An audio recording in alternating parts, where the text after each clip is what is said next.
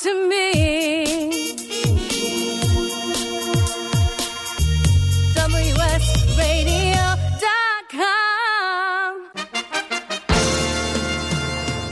Accomplishment Coaching is proud to present the following fine programming. Accomplishment Coaching, where coaches lead and leaders coach. accomplishment coaching dot com. Welcome to The Coaching Show with your host, Master Certified Coach Christopher McCollum. It's astounding that we're getting this show off the road, off the ground right on time. It's astounding. You wouldn't believe the hustle. There's dozens and dozens of people behind the scenes making this thing go today. Hello, my dear listener. Thank you for being with us. You have arrived. You're so smart. You arrived on the perfect day because today's show is extraordinary in the extreme. I can't tell you how great it is. It's so So amazingly great. All right. Uh, what do we need to talk about in the world? I think in the world, one of the first things that we need to talk about is we at here at the Coaching Show, that because I call it that because I'm a genius at naming stuff. We are so delighted to be in our fourth year of media partnership with the incredible International Coach Federation. Uh, as a media partner, we get to promote the fine work of the people at the International Coach Federation. They're incredibly dedicated, and as you know, we're just coming off the I C F Converge conference, our first global conference in like six years. It was an extraordinary event. It was in Washington, D C in August. Now, I know what you're thinking. Oh, Washington, D C in August, why would we do that? Why would I go there? Well, just so you know, they also arranged for beautiful weather, so it was amazing, great, great time, and we got a lot, uh, a lot to talk about from that conference, but I want to take you back in time to uh, another conference, which was the ACTO conference, the Association of Coach Training Organizations, also in twenty seventeen. For the first time back in June, we planned a joint conference with ACTO and G S A E C. Those are the people who teach uh, uh, coaching inside of graduate schools. And so we had the academic approach and the practical approach people there all together. And the keynote was extraordinary. It was Doctor Richard Boyatzis, and he talked about effective coaching for sustained desired change, resonant relationships, emotional intelligence, compassion, and hope. He talked about case studies. He talked about some of the great work that's being done in uh, neuroscience, and he's our guest today. I know, I know, it's an extraordinary show. But I think I was, I need to digress back to my previous digression from my previous digression to the International Coach Federation. So, you know, they're the leading global organization dedicated to advancing the coaching profession. And the I C F does that by setting high standards for coaches, providing independent certification for coaches like my certification, the M C C, and building a worldwide network of trained coaching professionals, as well as accrediting coach training and coach training organizations. Uh, we are honored to be able to support the fine Uh, work done by the world's largest organization of professionally trained coaches. Also, as I've told you before, my favorite thing about the I C F is the research storehouse that they are. But they also elicit instant credibility for members like me. You get your I C F membership and your I C F credential, and you're accepted as a coach and a professional throughout the world.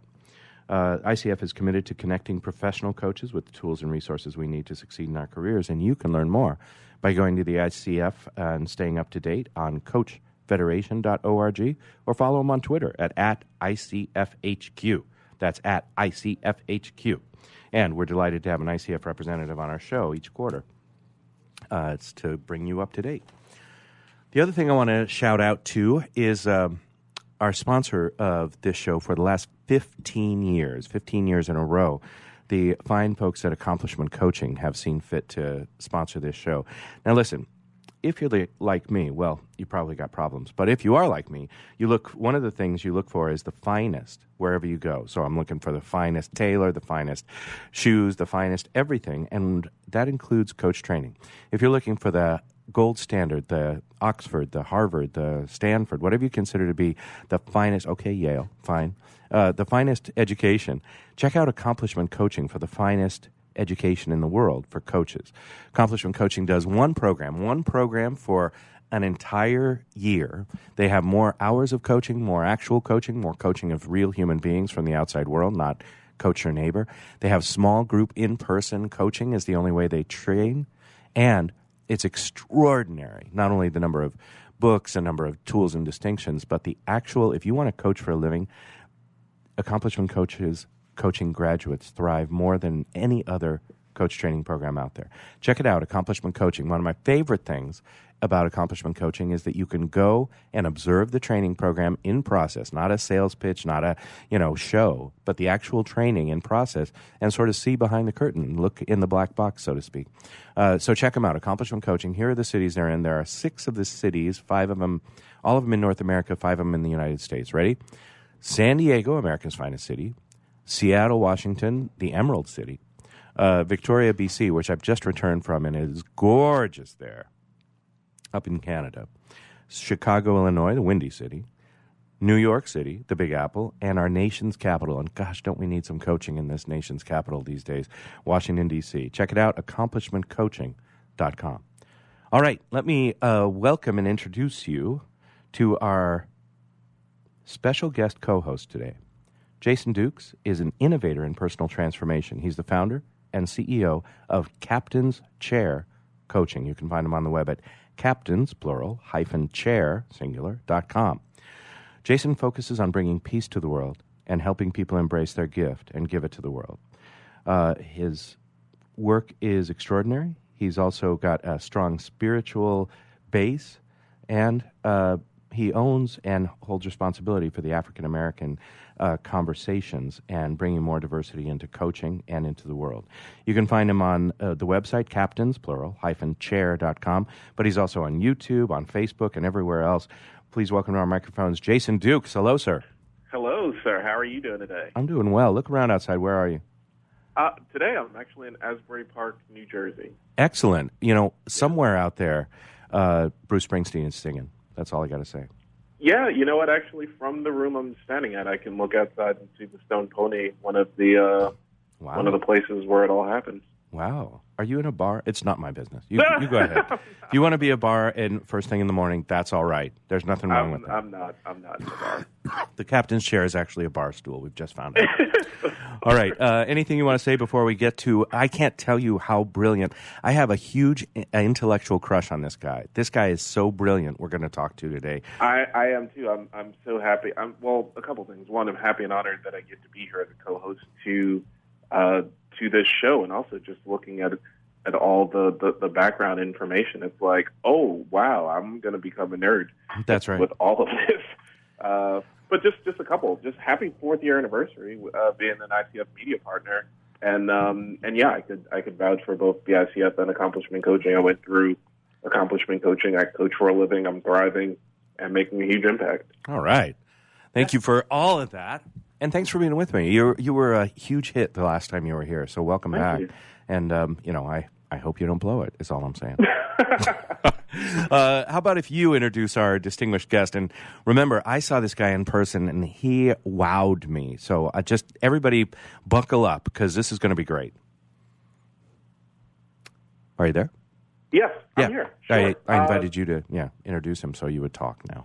Is how okay, absolutely. Well, Doctor Richard is the distinguished uh, university professor, professor in the Department of Organiz- Organizational Behavior, uh, Psychology, and Cognitive Science at Case Western Uh, Reserve University, uh, adjunct, adjunct professor also. He's authored more than two hundred articles in eight books. Uh, his books include The Competent Manager, Primal Leadership, um, and also Resident Leadership. Um, his M O O Cs have over seven hundred thousand enrolled, over two hundred fifteen con- countries. That's super big. Do you know what? Uh, do you know what a? Do you know what a MOOC is? No, I don't. These, these, I found out what these MOOCs are. They're incredible. These are the um, online courses, right, that, you know, started a while back. So this means that over seven hundred thousand people have clicked on and learned from him online. Extraordinary, right?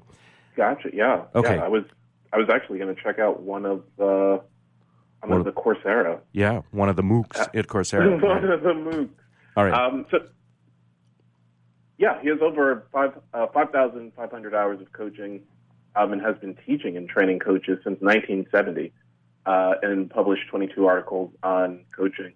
Uh, Professor Richard, he's uh, acquired his bachelor's degree in aeronautics uh, from M I T. Oh, yeah. Before going on to Sorry? You have one of those, don't you? Uh, oh, no, we don't. A no, bachelor's no. degree in aeronautics and astronautics from M I T. Right. We don't yeah. have that. Okay, go ahead. Yeah, well, and then, and then of course, he didn't stop, right? And then a master's and, and PhD in social uh, psychology from Harvard University um, and as a board-certified coach. So, I'm yeah, sorry. I'm, I'm sorry. Totally I said, ready for this one. Yeah, I'm sorry. I said that thing about Yale earlier. All right. Please welcome to our microphones for the first time ever, Doctor Richard Boyatzis. Hello, sir. I cannot hear you. I hope you're there. Let's try it again. Doctor Boyatzis? Yes, good morning. There you are. Hi, how are there you? There he is. Hi. Uh, look around outside, sir. Find uh, where are you today? Where do you locate yourself? Uh, I'm on the beach in uh, on Cape Cod in Eastham. I'm I don't know facing I Coast Guard it. Beach and the ocean. If I decide to really take a trip and go straight out from my window and my decks here, I'll end up in northern Portugal. I want to be there now. Well, as I said, look, you you can do no wrong with me because I had the honor of seeing you at the ACTO G S A E C combined conference this year. And you blew us away, not only with your good humor, as people can tell already, but um, your uh, your brilliance on the topic.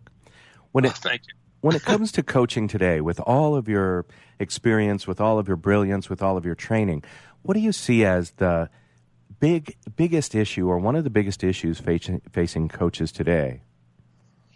Well, I, let me preface by saying that um, you know I, I launched into this field of uh, applied psychology in nineteen sixty-seven, so I've been at it for a long time, and doing both research as well as um, interventions of all sorts. And I think coaching will replace training as the dominant form of development. Wow. Uh, if it hasn't already by numbers. But uh, I, I think within ten years, we're going to see very little face-to-face training. And the number of hours that each person spends in coaching conversations is going to keep escalating in this geometrically escalating uh, curve. And because of environmental issues and time away from work and how difficult it is to travel these days, I think face-to-face coaching is on the wane. Now, it doesn't mean that people can't uh, help with things like MOOCs, which is really asynchronous learning. I mean, it's online learning, but it's without talking to another person at the same time. Mm-hmm. And then you have synchronous learning, which is what we're doing right now, where you're in touch with somebody at the same time, although you're not in the same room with them. I mean, the real future of development from graduate schools and undergraduate schools to continuing lifelong learning is in a hybrid of these different methods. But at the heart of it, for most of the people in the world, training programs are socially inappropriate or uncomfortable because of their sensitivity to hierarchy. Most cultures of the world don't feel comfortable with a person sharing something or saying something when somebody in the room has higher status. Yeah. Coaching Yeah, coaching ends up being one of these things because most of the time it's one-on-one, or uh, one of the ways I advocate coaching is in small group peer coaching, that you find that people can not have to worry about that. So uh, I think the opportunity is here unless we blow it. Now, um, you know, my my data on managers and executives and in certain professions is that about seventy to eighty percent of the people practicing it at the time aren't adding much value. And it comes from all these competency research studies I've been doing since nineteen seventy. Also from um, every job I ever had also would speak right, to that. Yeah. Right. Now, unfortunately, um, I can't, and, and because some of those studies include psychotherapists, of which I was one in the seventies, I, I've got to say I can't eliminate coaching today from that statistic. So Uh, when somebody says to me, well, they went to a coach and they didn't have a very good time, I'll say, well, how do you know they were a good one? Or you might have just not had any rapport. Try another one. I mean, you never tell a person to just go to one therapist if they need help. You recommend two or three people. I, I think the same thing with coaching uh, and finding coaches. And, of course, uh, when people get into these small study groups for peer coaching, um, they're going to automatically follow this kind of organic process. So with that as a somewhat, if not critical, um, maybe even a little cynical view of those of us practicing the profession, um, I think that the more we engage in intellectual integrity, so the more we seek out continuing development, the more we pay attention to rigorous and appropriate research. I mean, as as you both know, um, the dominant organizations out there certifying coaches right now, I C F, C C E, and W A B C worldwide, um, all have a good intent, which is they want to assure some kind of quality for others who are hiring coaches. Right. Um, sadly, they have no research evidence behind what they're doing. So, well-intended, but um, as I showed in the ACTO conference in the talk that you witnessed, that only forty percent of the things that they are, all three of these groups are claiming are competencies really are. Mm-hmm. And there's only one of them so far that has any evidence, any research evidence, to show that it's actually linked to effectiveness in a coaching situation. So where um, where where do like where, where are some of the places, like some of the resources where this information exists currently? That these things don't exist? I mean, let me let me reverse the question. Ask for a validation study. Now, I've talked to the president, vice presidents, regional presidents, board members at I C F. I've done the same thing at C C E. I haven't talked to anybody at W C. They all admit it. So it's not like somebody's hiding something. Right. What they're claiming is they're trying to do the best with without the information there. Um, so I'm not claiming. No, please don't mis- don't misunderstand me. I think this is these are well-intended, good people trying to help ensure quality. But I think we have to be a little um, careful in the claims we make uh, because what we're saying is, people to get certified in one of these systems have either taken a training course, a test, a knowledge test, um, or maybe even exposed a coaching session on audio tape to some kind of coding um, that people are doing. Now, the system that they're using has consensual validity in the sense that they get it from a whole bunch of people who are coaches. Right. But, you know, consensual validity is full of what we call bias, or let me use a stronger word, prejudice. So back in the early seventies when I was working with Monsanto, there was an internal norm that said you wouldn't get above mid-level management unless you'd been a plant manager in one of the chemical plants. McDonnell Douglas in the seventies and eighties, you wouldn't get to be in the executive ranks unless you were a fighter pilot, an astronaut, or an engineer. Um, And we can go over and over and over again all of these notions about what happens when cultural or organizational mythology um, win. And the problem is the only antidote to have integrity is to get the research done. Mm-hmm. Now, this is not easy. There's a reason why the research hasn't been done. I mean, I've got two proposals out right now talking to people, one in Europe and one in the U S, in which we're trying to get a group of coaches. You know, we probably need seventy-five to one hundred coaches to agree to have eight to ten of their clients fill out some tests beforehand at the beginning of the coaching and then a year later. Meanwhile, we need the coaches to fill out a bunch of stuff. And it's hard. It's hard because you can't just do self-assessment on these measures because it's not, you know, then the person might be a legend in their own mind. What you have to do is do some three sixties and other things. So it's a very complicated data collection process to validate the competencies. Uh, now, I, my hope is the fact that when we started our coaching focus in our, our research group, the Case, back in two thousand, I think my doctoral students found seventeen empirical studies ever done on coaching anywhere in the literature. And I was an author, a co-author of two of them. So there just weren't that many out there. Now there are special issues of the Consulting Psychology Journal, the Journal of Applied Behavioral Science. And, and you start to see articles about coaching uh, that are empirical studies appearing in various journals. And that's good. That's good because that says um, over the next ten years, we will help to establish the kind of evidence base that would help us make these claims. So when I said, as long as we don't mess it up, um, I think what we have to do as um, an activity group or a profession or an identity group, that is coaches, is be able to say, yes, I'm actively studying these things, um, or I'm actively participating in a wide variety of training, um, and let it go with that. I mean, you know, you can do the old consultants, you know, we have the greatest answer, you know, we have the panacea. If you take our approach to coaching, you know, you'll be cured. There'll be peace in the Middle East, and there, and there won't be uh, river blindness in sub-Saharan Africa. Uh, but, but the fact is that, you know, it's uh, yeah, you, you start to worry a little bit about where's the mirrors and blue smoke, as Norman Mailer used to refer to it, or, you know, what's what's snake oil and, and what's real. Now, snake oil implies that somebody's trying to do a trick. I don't think that's the case. Almost anybody that I know that is a coach, not anybody. I do know a few unscrupulous people who claim they're coaches, but I, uh, I know those guys people, too. Yeah. Mm-hmm. Yeah. Most of the people I know that are coaches are, are trying to help, you know, and they're trying to reach out and help other people.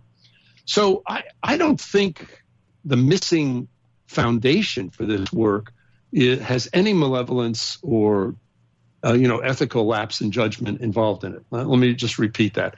These are good people trying to do good work. I just think we have to be a little more careful about our claims. That's all. That way, when we do have the evidence, we can then make the claims and be able to say, look, there's some rigor behind it. Um, yeah, and I and I love the point. It's certainly a clear one that the core competencies are essentially anecdotal, right? This is a bunch yes. of coaches got together yes. several years ago. Some of us know those coaches who created these core competencies as sort of a guideline. And I think you may be aware that they're redoing them now. In other words, they're moving to trying to move to something that could be at least, you know, I S O related, that, you know, by having these sort of um, changes in them. But your point is well taken, that still there's a dearth of research information, actual credible Fund- research. Funda- yes, fundamentally, until we can start to point to multiple studies, mm-hmm. no one study's going to do it. We have to have replication to say, when a coach has these characteristics and acts in a way that's consistent with these behaviors and has this kind of men- mindset or framing, their clients improve on these dimensions. When we get to that point, we can say with confidence what we're doing works. So, for example, now I am certified, so, you know, I'm willing to um, duck the issues and take the tests as well. But one of the criteria in certain of these processes is that the coach always has to take the client's definition of the problem mm-hmm. as the thing you're going to work on.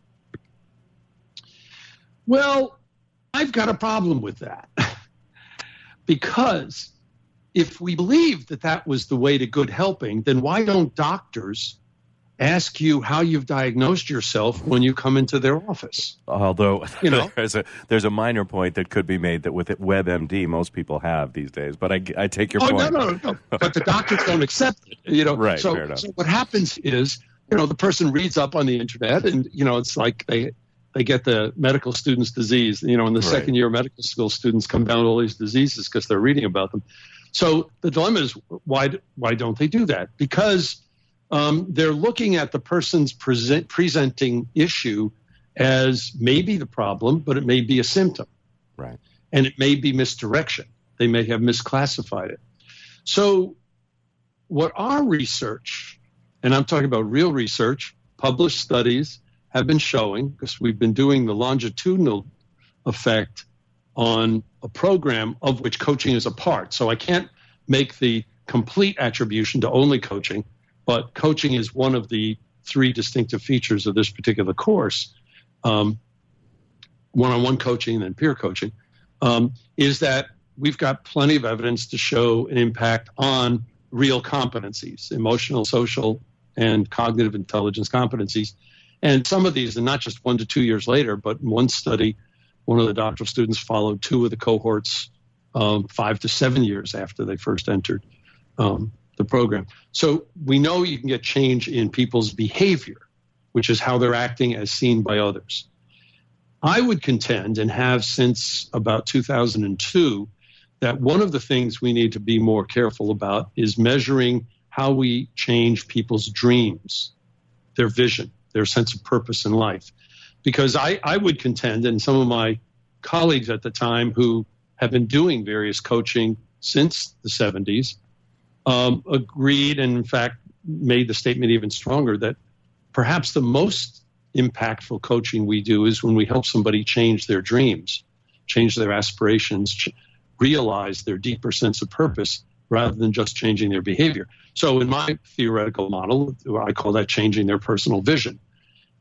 But up until about four or five years ago, I knew of no single test that would help measure that. Mm-hmm. Now there are several out there on uh, calling, sense of purpose, and ours, which is on the ideal self. Um, and, you know, until you have a decent measure, it's very hard to get that, because prior to that, you know, you'd have to have a person sit down and write, you know, for an hour an essay, and then you'd have to get people to try to code it, and it's and it's very complicated. Um, well, now, from, the a, one thing, from a from a from a sure. neuroscience standpoint, but with um, with helping people change their dreams, like, and I'm I'm actually curious from a neuroscience standpoint, like, are we do coaches help help clients change their dreams, or kind of just realize the dream that they already had that was just maybe in a blind spot for themselves? Like, how, how does that work from a neuroscience standpoint? Well, from a neuroscience standpoint, what you have to do is activate the lateral visual cortex, which is where a person imagines things. But more importantly, you've got to activate um, the default mode network, which is a major network in the brain. Now, the problem, as I've talked about in several of my published uh, articles, is that very often when we ask people to be analytic, to study causes of something, that we move them into a different network called the task-positive network. And since about two thousand five, people have in print been documenting, first conceptually and now empirically, that the task-positive network and the default mode network suppress each other. It's why every time you get people to go nerd with financial analysis or metrics or dashboards, you actually chase out their ability to be open to new ideas, which is our two characteristics of the default mode.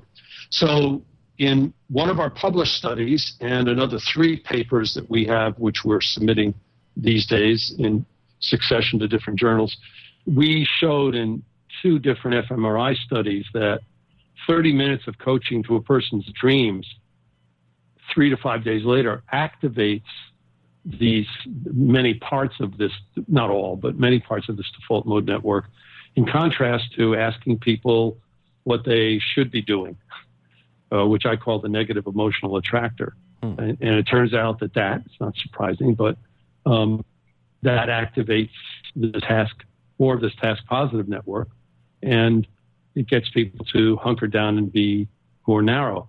So I'm contending, based on our fMRI studies and then the backup we have with all the behavioral studies, is that vision-based or relational-based, relationship-based coaching is far more important if you really want to help somebody find their path in life and find some sense of uh, engagement, satisfaction, contribution to others, than problem-based coaching, in particular where you take the client's definition of the problem.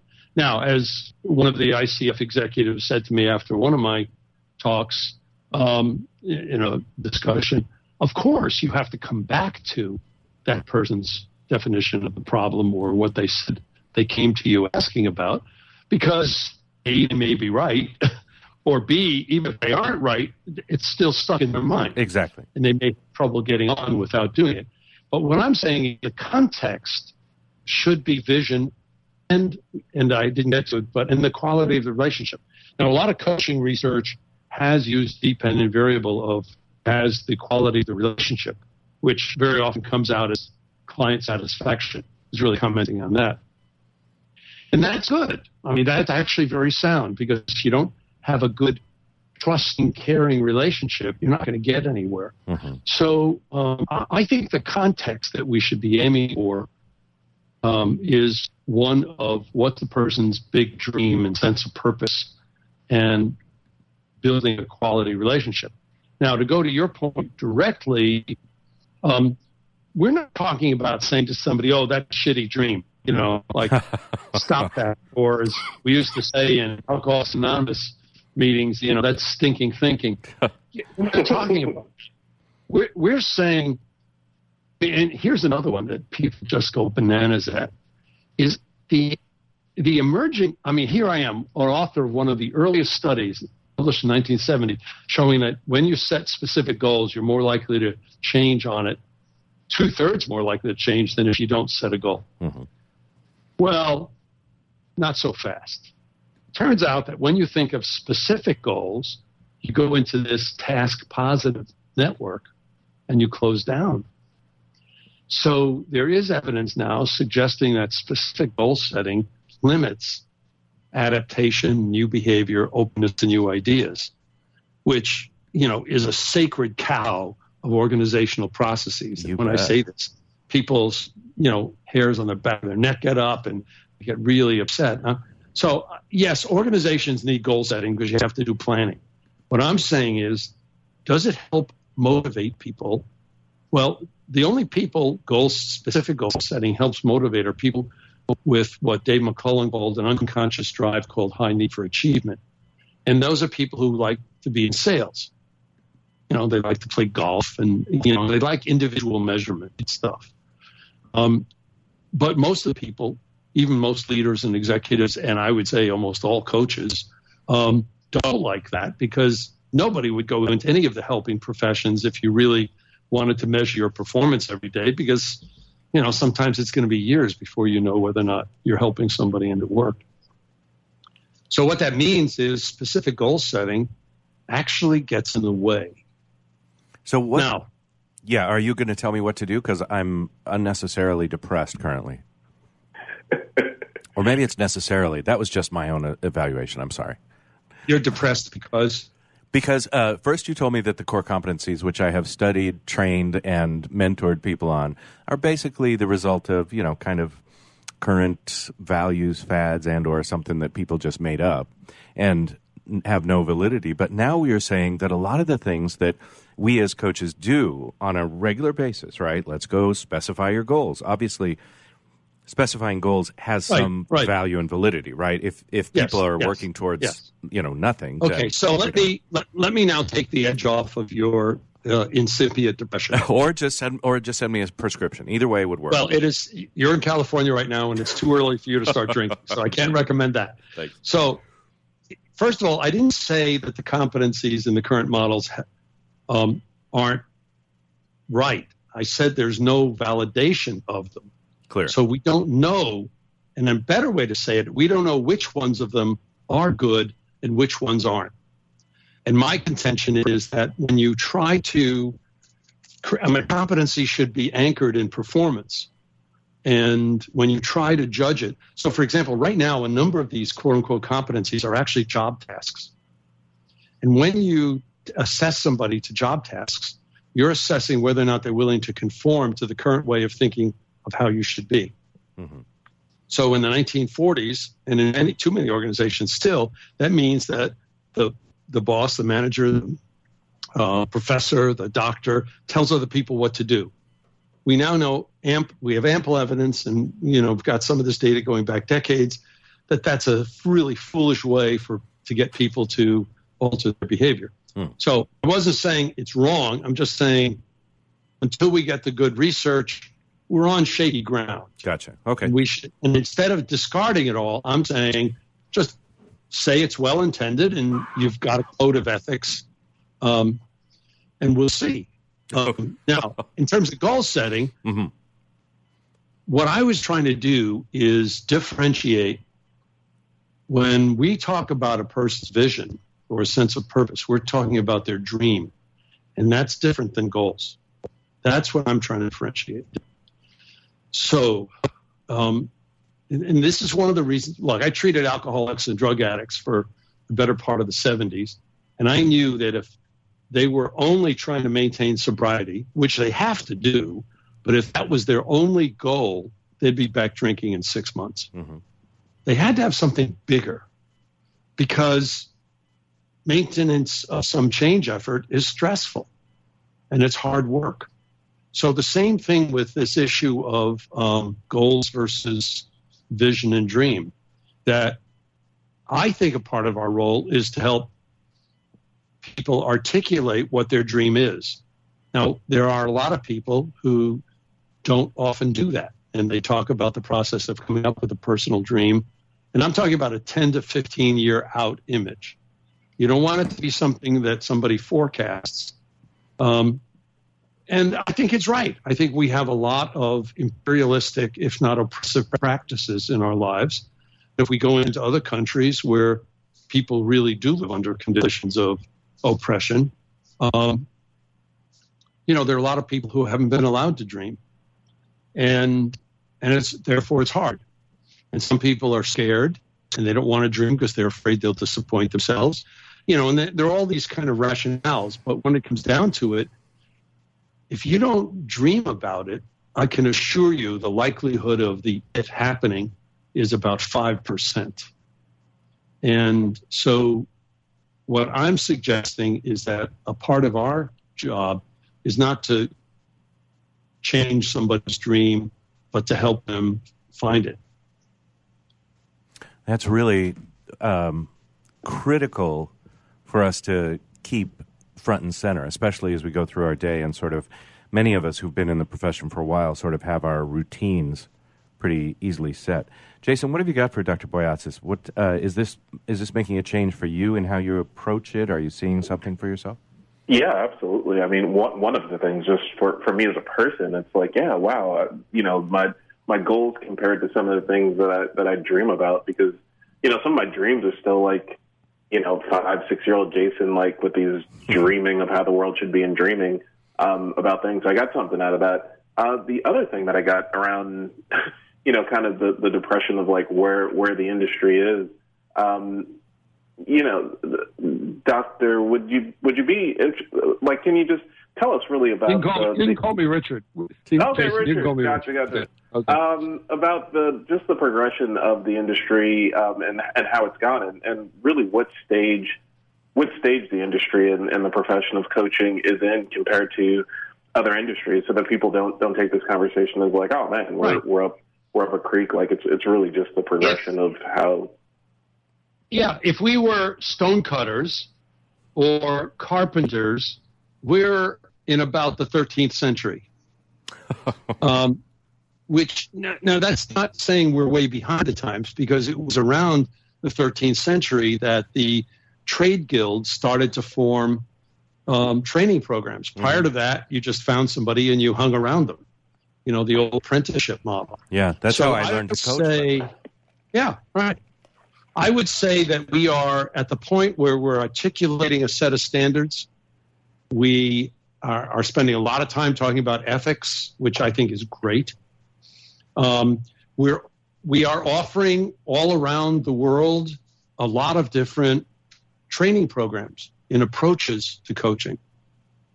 And I think that's really good, because when, you know, you only have one approach that's supposedly it, if that approach doesn't have a lot of data behind it, then, you know, you're on the yellow brick road and you don't know who's behind the curtain. So I, I actually think, you know, we're making a lot of progress, and we're, as a field, um, you know, and, and I don't know, I mean, some people say, well, it's not really a profession, but, uh, or some people say it is the oldest profession. Uh, I thought that was just my clients. Yeah. Yeah, right. But but the point is, I think we're moving ahead at a very rapid rate, um, and I think that's good. So I think, you know, I, I just, I personally uh, feel if somebody comes up to me, as many of our graduate students do, whether they're M Ds or uh, managers or human resource people or social worker or whatever, and they say, well, I, I've never done any of this coaching. I don't think I have, but I'd like to really learn about it. I'd say, okay, um, there are only two master's programs that I know of uh, at accredited universities. One's at the University of Sydney, Anthony Grant's group, uh, but it's kind of hard to get there. Um, and ours isn't launched yet, but it's about to be, hopefully in a year and a few months. Um, that actually, you know, does a lot of these things at the graduate degree level. But I don't think you need a degree for it. I think what you need to do is to go to a training program that teaches you the basics. So, for example, one of the programs that I really respect these days that helps people learn, you know, what are the basics of coaching, how should you act, and has some skill building component, is uh, Terry Malpia's group at uh, the Teachers College at Columbia. Right. Terry Malpia. Great. Yeah. Yeah. Sorry. A great, um, and I'm not saying there aren't others. I'm just saying I'm picking on that one because I happen to know it and I've watched graduates and, you know, I can attest to it. And then there are myriad various approaches to coaching, you know, where you go through anywhere from three days to right. four weeks of training in, Um, you know, David's Rock's results-based coaching, or right. you know, in my case, it's coaching with compassion, um, you know, at my university, representing what we've been doing. And and there are a lot of those. I, I think you were talking about some of your sponsors. Mm-hmm. You know, there's uh, results-based coaching, there's accomplishment-based coaching. There, there, a lot of people have different labels for it. I think, and what I say to people is, don't worry as much as getting the certification. Worry more about getting a lot of certifications. Nice. Because if you go, and, and I, I don't think you do it all at once. I mean, you stage it out as you're practicing being a coach. But if you go to two of these a year and learn different techniques and approaches, what you're doing is taking your approach and allowing it to morph, allowing yourself to experiment with different techniques and approaches and mindsets. And what you will end up with is an eclectic um, style of coaching that suits you. And if it genuinely suits you, then chances are you're more likely to be able to help others. Yeah. Um, our, our time is flying by, so I want to make sure that um, we get to a couple of points that, that are just pretty critical that you're the world's authority on. By the way, if you've been listening and and uh, hearing Doctor Boyatzis talk about his university, we're talking about Case Western Reserve University, of course. And um, as you said, you've done a lot of work on compassion, and I think that we yes. that's one of the things that we think we know what we're talking about, but we don't actually. Okay, good. Um, back in two thousand three, Melvin, Professor Melvin Smith, and I started writing about this. Now we have a whole bunch of publications, but the idea was, we're using compassion not in the usual Western or even Buddhist sense of feeling for those in pain. Mm-hmm. We're using a more Confucian approach to say it's caring about others. It's more um, what's called benevolence, reaching out, being open to, and maybe helping somebody in pain, but also maybe helping somebody in joy, helping somebody with a problem and helping somebody who wants to grow. So we're using a broader definition of compassion that really comes down to, if you will, caring and action. And, you know, I was reminded uh, last week in a doctoral seminar how, um, you know, a lot of this goes back to Carl Rogers' nineteen sixty-one book on becoming a person. You know, right. you know, demonstrate genuineness, accurate empathy, and unconditional positive regard. Mm-hmm. Um, now, the twist comes in, if you're act- our contention is that effective coaching occurs when you're coaching to the other with the other person with compassion, versus the typical way people try to quote unquote help, which is we call coaching for compliance. So every time a manager wants you to act with more team orientation, every time your in-laws want you to change the way you're clothing your children, every time your spouse wants you to do something that's different in your behavior, um, and every time your doctor tells you what you should be doing to avoid, you know, losing body parts, they're doing what I call, or we call, coaching for compliance. And what happens is, and this is where our studies have come in to support this, is that activates a part of the brain and the hormonal system that puts you into a stress response. And as soon as that happens and you start thinking about what you should do according to somebody else's image of your dreams, it's activating what I call the ought self. And now you're into obligatory behavior. And that's where, even if you love and respect the person who's saying it, at some point you will resent it. And you close down, you don't open up. So our contention is that, and, and in this book that Melvin, Ellen, Ben Osten and I are trying to finish uh, now on coaching, you know, as a metaphor for all helping, we contend that the reason an awful lot of both education as well as training, not to mention medical practice, doesn't really lead to significant changes and betterment. Uh, I mean, it leads to betterment of people, but not as much as it could, given the amount of time and money put into it, is because everybody's pushing other people around for good intentions or because they think they're the expert. But um, th- that's where I think our our sense of um, compassion becomes key. Are you really willing to honor the other person's dreams, their values, their sense of who they are? It uh, it has, you know, I think I think the alternative is, what would you call it? You call it coaching for what? Compliance. Compliance. Compliance.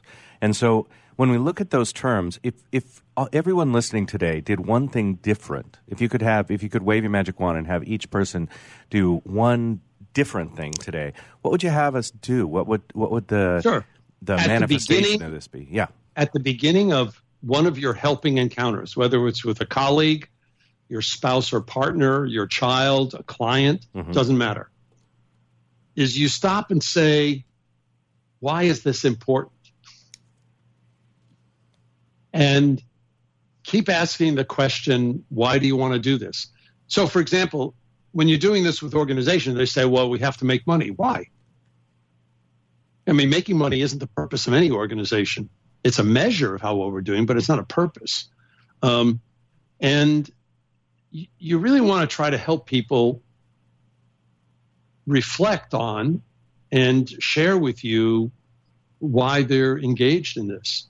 So, you know, when my internist last week pointed out that my You know, some of my uh, lipid profiles were, you know, most of them were really good, but one was off, and I need to lose weight.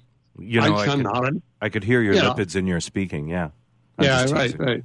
Well, that's okay. I've I've got thirty years of uh, internists telling me I should lose weight, and I have. I mean, I've lost fifty pounds twice and thirty pounds once. Uh, the problem is I gained it back. So um, part of the dilemma is when other people are telling you what you should do, Um, it's not coming from within. And when it comes down to the day-to-day tough aspect, the, as Angela Duckworth calls the perseverance, the grit part of it, um, it's not there. And it's not that you won't change a little bit, but it's not sustainable.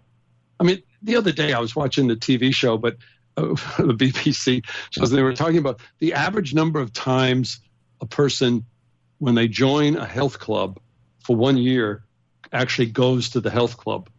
And now I don't know if it was true or not, it was on a T V show, but they said it's eleven. But it does fit with my discussions of owners of certain health clubs and trainers that most people don't follow through. Right. Um, and that's because New Year's resolutions are often framed in terms of what you aren't going to do. And what we need is the positive that brings us to it. So what could you do? Ask people in a relaxed way, why are you interested in this? Why is this important to you? I mean, imagine if every faculty member opened their class with that discussion and said, here's the syllabus. Um, you know, it'd be a whole different way of understanding intentionality. We know that adults do not change sustainably unless they care about it, unless there is some intentionality. And yet very often we want to jump to the assumption that you've got the intention, um, and if you don't, you should. And as soon as you do that, you're pushing the person. Right. Well, so some I, yeah, some other please. resources that, that you have are, are these these M O O Cs or, or MOOCs. We have yeah. uh, seven hundred thousand people enrolled in over two hundred fifteen countries. What are some of the topics that you have, and how do people find them? Well, One one of the MOOCs, the first one that I got involved in doing for my university on Coursera, was Inspiring Leadership Through Emotional Intelligence. That's the one that, you know, has been going for four years and has, I don't know, six hundred forty something thousand people that have either enrolled or visited the program. The coaching one we launched a few years ago has seventy-two thousand, I think, right now. Um, so in these, you know, in the Inspiring Leadership one, I introduced the concepts of the positive emotional attractor and negative, how intentional change theory. I review some of the neurological as well as behavioral evidence. And why we offer a whole lot of exercises. I think the reason why our MOOCs are so popular is we're exercise-based, much less than test-based. In the coaching MOOC, it's the same thing. I mean, do we think this will make people into great coaches? No, of course not. It's, it's a way to introduce people to it. So the thing about these MOOCs is dosage. You know, the videos tend to be like ten and a half, eleven minutes long, and they're exercises and things to think about. So I always recommend it as a way for people to get a feel for this. Um, and, you know, with both the anecdotes as well as the exercises, it gives people a handle. Um, it's, they're on Coursera. Uh, I am the the person, the faculty member doing the emo- Inspiring Leadership one. The coaching one is uh, Professors Ellen Van Osten, myse- myself, and Melvin Smith. Um, and they're free for the first month. And you could do the whole course if you're uh, a high achiever and want to go through all the videos and exercises. But um, and that's why I got into it, is I wanted to expand how people could get access to these ideas. And there are a lot of people who, you know, don't do it by reading, and in various cultures where, you know, the cost of a book in the United States is is two months or three months salary. Um, they can click on the internet and watch some videos. So Uh, I, I find it to be uh, encouraging and a resource for others. Um, we also, we started three years ago a coaching research lab here at Case. Um, I, again, I think we have the only other university-based research center on coaching, mm-hmm. other than the, the folks at the University of Sydney, but with multiple studies. Now, sadly, um, individuals can't join, but uh, organizations can, and find out about the latest in the research. But we launched um, a listserv, coaching research something or other. Um, How do we find it? Yeah, right. I, I should have been more prepared Mad, for this. He's madly looking it, it up. It's so many decades since I was a consultant. My my promotional abilities really are horrible these days. You're doing great. Uh, allow allow us to, uh, first of all, let me let you know that we've got about a minute and a half left. And, of course, I want to give it all to you, Doctor Richard Boyatzis. But um, what's the best place for people to find information on you? Is it to go to Coursera and do the MOOCs, or is there another way to uh, get a hold of That's all this? That's a way to work? Get videos. Mm-hmm. Um, you know, I mean, if you, you go on YouTube and you get a whole bunch of videos. Yes. Um, including ones that I did in various coaching conferences. Uh, you could um, just go ahead and Google me and find out a bunch of the different publications. Great. Some of the practitioner-oriented books like Primal Leadership and Resonant Leadership and Becoming a Resonant Leader um, are easy to get through Amazon. Okay. And when all is said and done, you know, it's like if either one of you said you wanted to follow up on a particular uh, topic that Uh, we talked about today, and you email me. If I have the article, I'll send it to you. Wonderful. And so, where you've been kind enough to present us with a couple of articles, which we'll put up on the coaching show dot com. Um, right. I, I, as I've suggested, we're down to about forty-three seconds left, and I invite you to use it all, Doctor Oh, here it is. It's, it's, it's Coaching Research Net. Great. All right. And that it's a we're supposedly a listserv for people with coaching research questions. Wonderful. Uh, so with thirty seconds left, I give it all to you. What's your parting thought today? If you had something to say to fifty thousand or so coaches, what would you have us know? Life's too short to not be living your dreams or getting close to them, um, including things you'd love to be doing in your relationships, but also ways of helping others. Well, and I just think that we have to... Go ahead. Well, I, we've lost him at the last moment. I just think we have to will be the last thought Of course, that was Jason Dukes. You can find him at captains, plural, hyphen, chair, singular dot com, captains hyphen chair dot com. And Doctor Richard Boyatzis, we're so grateful to you for being with us. That's another edition of The Coaching Show. We'll talk to you next week. Join culinary masters and legendary winemakers for one of the largest Epicurean celebrations, the fourteenth Annual San Diego Bay Wine and Food Festival. From November twelfth through the nineteenth, this week-long extravaganza features celebrity and local chefs, two hundred amazing wineries, seventy of San Diego's best restaurants, and it's a week of citywide events. Go to Vin Village dot com to save big on select tickets. For event and hotel packages, visit San Diego Wine Classic dot com. That's San Diego Wine Classic dot com. Do you want to be a professional coach? Are you in business trying to make a real difference with people you manage or work with? Have you started a coaching practice that isn't quite getting off the ground? Get the skills you need to be a successful coach today with the Coach's Training Program from Accomplishment Coaching. The Coach's Training Program will show you how to help others focus and be more fulfilled. Whether you want to improve your company's bottom line or create a thriving coaching practice, Accomplishment Coaching can give you the distinctions and practices you need to coach others effectively today. Accomplishment Coaching has spent six years developing a cutting-edge coaches training program that will have you ready to coach people professionally in just twelve months, and you don't have to take time off work to do it. To find out more about the Coaches Training Program, just call one eight eight eight, five four eight, six eight one three. That's one eight eight eight, five four eight, six eight one three. Hi, Scale listener. This is David Finkel, co-host with Jeff Hoffman of Scale Your Business. I wanted to let you know that our newest book, Scale, was just released, and to encourage you to get your copy. The book will give you seven proven principles to grow your business and get your life back. Scale will help you work less by getting your business to produce more. Get your copy online or at your local bookseller. For more information, visit us online at scale your business toolkit dot com. Cybersecurity is the fastest growing job sector. The San Diego Mayor's Cyber Cup encourages kids to consider computer security as an interesting course of study and a valuable career path. Securing Our eCity helps lead this youth competition to create interest and awareness among students and their schools. The San Diego Mayor's Cyber Cup. Learn more at securing our e city dot org or call six one nine, six three zero, two four four four. Do you love wine, but it doesn't love you back in the morning? Then it's time to try Alcotox, the ultimate hangover cure.